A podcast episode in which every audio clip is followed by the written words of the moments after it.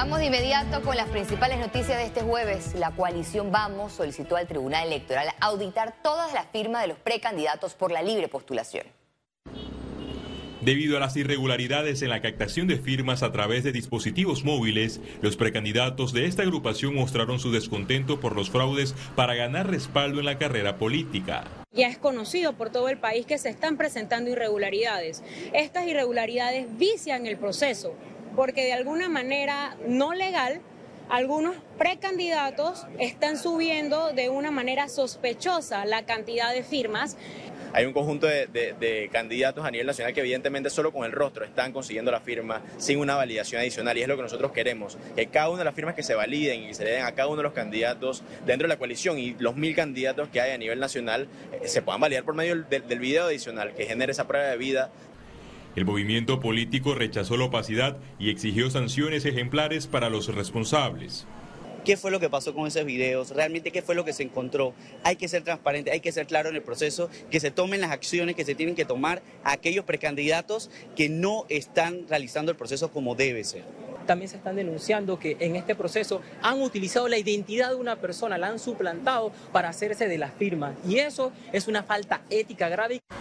El Tribunal Electoral en un comunicado reveló los 53 precandidatos con firmas fraudulentas anuladas. Esta lista es encabezada por la aspirante a la silla presidencial por la libre postulación Zulay Rodríguez. Félix Antonio Chávez, Econius. Tribunal Electoral, a través del director nacional de organización electoral, Osman Valdés, presentó tres denuncias ante la Fiscalía General Electoral. Reitera a la población panameña que la aplicación para la recolección de firmas de apoyo a precandidatos es una herramienta tecnológica confiable que equivale a la versión digital de un libro móvil que los hechos hoy denunciados fueron motivados por la negligencia de algunos activistas y precandidatos al usar el app y manipular información para alterar la confiabilidad de los ciudadanos en las aplicaciones que desarrolla el Tribunal Electoral. Todo ciudadano tiene derecho a a usar los elementos que le da la ley para eh, defenderse, eh, reconsiderar la situación. No sé. Eh, en el principio, esta denuncia de la fiscalía, pues, va, tiene que hacer las investigaciones, lo que consigue, hacer la investigación y en base a esas investigaciones, deslindar responsabilidades. En primer debate fue aprobado el proyecto de ley que busca frenar la quema de papeletas de forma automática después de cada elección general. El espíritu legal de la iniciativa legislativa es frenar los posibles fraudes electorales con el conteo de las papeletas y actas por un término de 30 días después de cada torneo electoral. El problema que tenemos ahora mismo es que con la quema inmediata, porque tenemos la atención, somos perfectos en ese tema. Se acaba el conteo y es sagrado de una vez van y queman la papeleta. Que la evidencia. El fiscal electoral adjunto Luis Guerra calificó como saludable todo lo que vaya encaminado a transparentar el escrutinio. Y yo creo que, como decía la diputada comisionada Emily García Miró, el proceso electoral no son de los actores políticos que participan buscando una representación, una alcaldía, una diputación el proceso electoral es de la ciudadanía en general. De ser aprobado en tercer debate y sancionado por el Ejecutivo, la ley entraría a regir con el inicio de las primarias de los partidos políticos en los primeros meses de 2023 y posteriormente en las elecciones generales de 2024. Mucho tiempo se ha dicho en Panamá que la principal prueba del resultado de una elección es el acta. Sin embargo, esto no es del todo cierto. La principal prueba el resultado de una elección son las papeletas. En Panamá el voto electrónico no se ha implementado porque su costo supera los 50 millones de dólares, según el diputado presidente de la Comisión de Gobierno Leandro Ávila, Félix Antonio Chávez, Econius. Una subcomisión legislativa continuó este jueves con el análisis del proyecto de ley de extinción de dominio. Los sectores a favor y en contra presentaron ante la Subcomisión Técnica de Gobierno las modificaciones a la nueva jurisdicción autónoma que busca impulsar el Ministerio de Seguridad. Este debate se centró con recomendaciones de prescripción de hasta 30 años debido a que el Estado no debe proteger los bienes obtenidos de forma ilícita. Eh, tomando en cuenta las observaciones y los comentarios a las últimas modificaciones, eh, yo parto señalando que hay que cambiar el concepto de extinción de dominio que se ha establecido, eh, toda vez pues que es incongruente porque habla de que la extinción de dominio es una forma de comiso. No voy a entrar a explicarlo, solamente voy a hacer los señalamientos porque por razón pues del tiempo. En segundo lugar, nuestras observaciones están eh, referentes al concepto de actividad ilícita, porque en el aspecto de actividad ilícita, pues hay una eh, definición equivocada de lo que es actividad eh, ilícita. El periodo de clases se iniciaría el 6 de marzo del 2023, anunció la ministra de Educación. Además, indicó que se reunirá con directores regionales y nacionales para analizar el contenido de recuperación y programas educativos.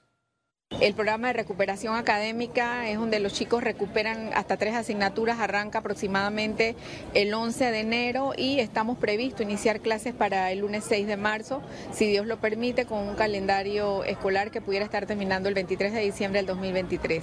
Así que nos preparamos para seguir en un año de recuperación. El Instituto de Geociencias de la Universidad de Panamá se refirió al sismo de 6.5 grados ocurrido este jueves y el cual se reflejó en varios puntos del país. Este ocurrió en mar. Si fuera en superficie, sí, esto, los daños, porque fue fuerte, hubieran sido grandes. Y eso aumenta si las estructuras no fueron diseñadas o construidas siguiendo el reglamento estructural panameño. Gracias a Dios, Panamá cuenta con un buen reglamento estructural panameño, el cual debe seguirse y cumplirse con las normas para la construcción segura de las edificaciones. Economía. Contraloría culminó la prueba tecnológica para los censos nacionales que se realizarán en el 2023. Del 18 de septiembre al 15 de octubre de este año, el Instituto Nacional de Estadística y Censo de Contraloría realizó la prueba tecnológica presensal en tres lugares, Tocumen, Alto de los Lagos y Capira. Este jueves, en conferencia de prensa, revelaron que rebasaron la meta de censar 18.055 viviendas. El proceso culminó con 18.505 empadronadas. Les puedo anunciar al país que la prueba tecnológica ha sido un éxito rotundo la prueba salió perfecta.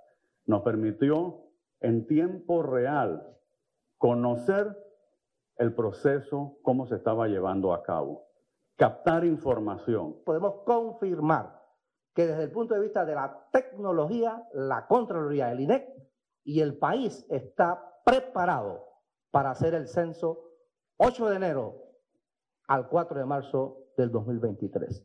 Entre los resultados revelaron que hubo 692 viviendas que rechazaron participar del precenso. Y aquí invitamos a los medios de comunicación, a la ciudadanía en general, que nos abran las puertas del censo, que no tengan temor de darnos información. En los hallazgos positivos de la prueba está un 98.5% de niños que asisten a escuelas y 76.5% de personas con acceso a Internet, mientras que en las carencias encontraron viviendas con piso de tierra y sin agua potable, luz eléctrica ni servicio sanitario.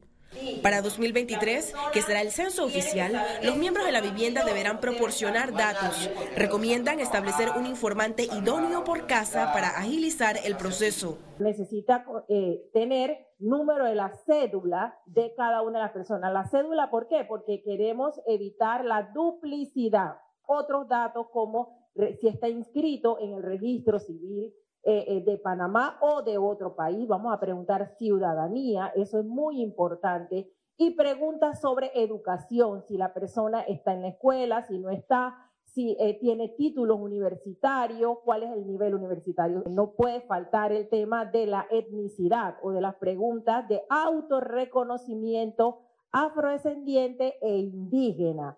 Con este censo esperan tener un panorama más amplio del país para ejecutar nuevas políticas públicas en respuesta. Ciara Morris, Econews.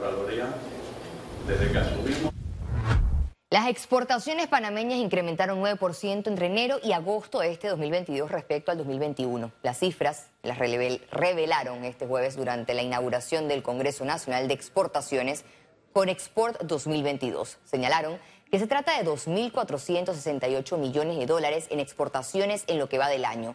De este total, el 76% corresponde a cobre y el 19% restante a otros rubros. En el Congreso resaltaron la importancia de la constante capacitación para diversificar la oferta exportable y llegar a más mercados.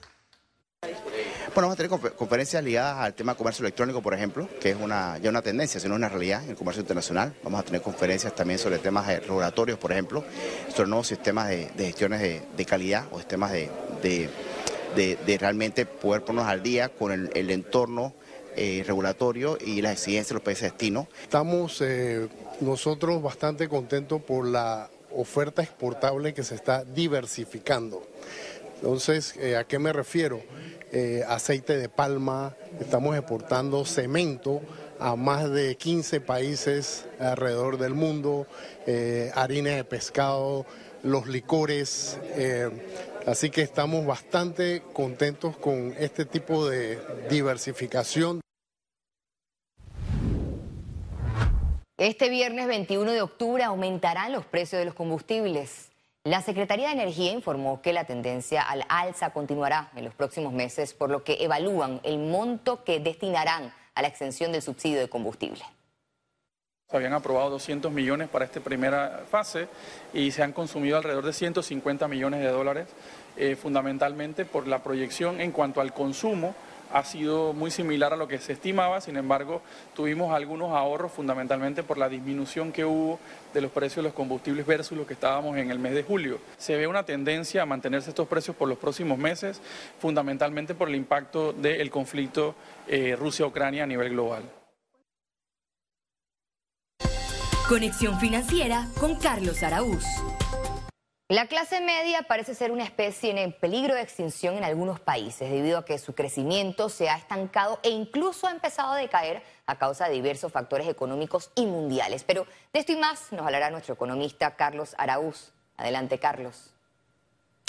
Valeria, fui a comer un barquillo con mis hijos la pasada semana y la cuenta fue 12 balboas con 75 centavos. Tres barquillos. Sí, Quizás me dirán que era un lugar donde los helados son artesanales y que la leche es a base de almendra y que estoy pagando por el ambiente y la música de Coldplay que se escucha en las bocinas, pero es que como clase media, pues aspiro a ese tipo de lujos, de regalos por mi tesón, por mi esfuerzo y dedicación. Los días de la clase media panameña parecieran estar contados, o por lo menos ese grupo de panameños que aspirábamos a crecer financieramente para dar una mejor oportunidad a nuestros hijos el nivel de subsidios que han venido distorsionando la vida en el Dubái de las Américas, combinado con la pobre calidad de educación y servicios de salud que se reciben cotidianamente, han creado un paralelismo cotidiano dantesco entre lo que es y lo que debería ser. Desde que nos levantamos, algún tipo de intervención estatal ayuda a que el panameño pague menos, o visto de otra manera, a que el salario que debería recibir o devengar no alcance y por ende el gas con el que se cocinó el desayuno de sus hijos cuesta 11 balboas menos de lo que debería. La electricidad es cargada por el Estado, así como el transporte en metro, que debería ser al menos un balboa. Gasolina, alimentos, todo tiene alguna alteración para ver si llegamos a ser clase media. El plano se complica cuando las escuelas y las clínicas privadas se convierten en obligaciones de vida, porque ni la salud ni la educación están listas para catapultarte a un nuevo escalafón social. Es un evidente que el ahorro no es una opción, salvo sea algo específico tipo Navidad o para un viaje. La clase media de un país usualmente carga con el peso de la imposición fiscal porque no tiene las asesorías sofisticadas para encontrar eficiencias ni tampoco puede deducir gastos varios porque todo se deduce en la fuente, en el salario. Los compromisos por el bienestar del ciudadano deben ser de largo plazo, con plena intención de detener a toda costa la desaparición de la clase media. De no detener este evidente deterioro, estaremos encontrándonos con el nivel de igualdad que algunos profesan como el bueno y el sano, ese nivel de igualdad en el que todos estamos fregados. Vuelvo contigo, Valeria. Wow. Muchas gracias, Carlos, por tu excelente análisis. La clase media definitivamente ha ido reduciéndose con las sucesivas crisis económicas que hemos tenido.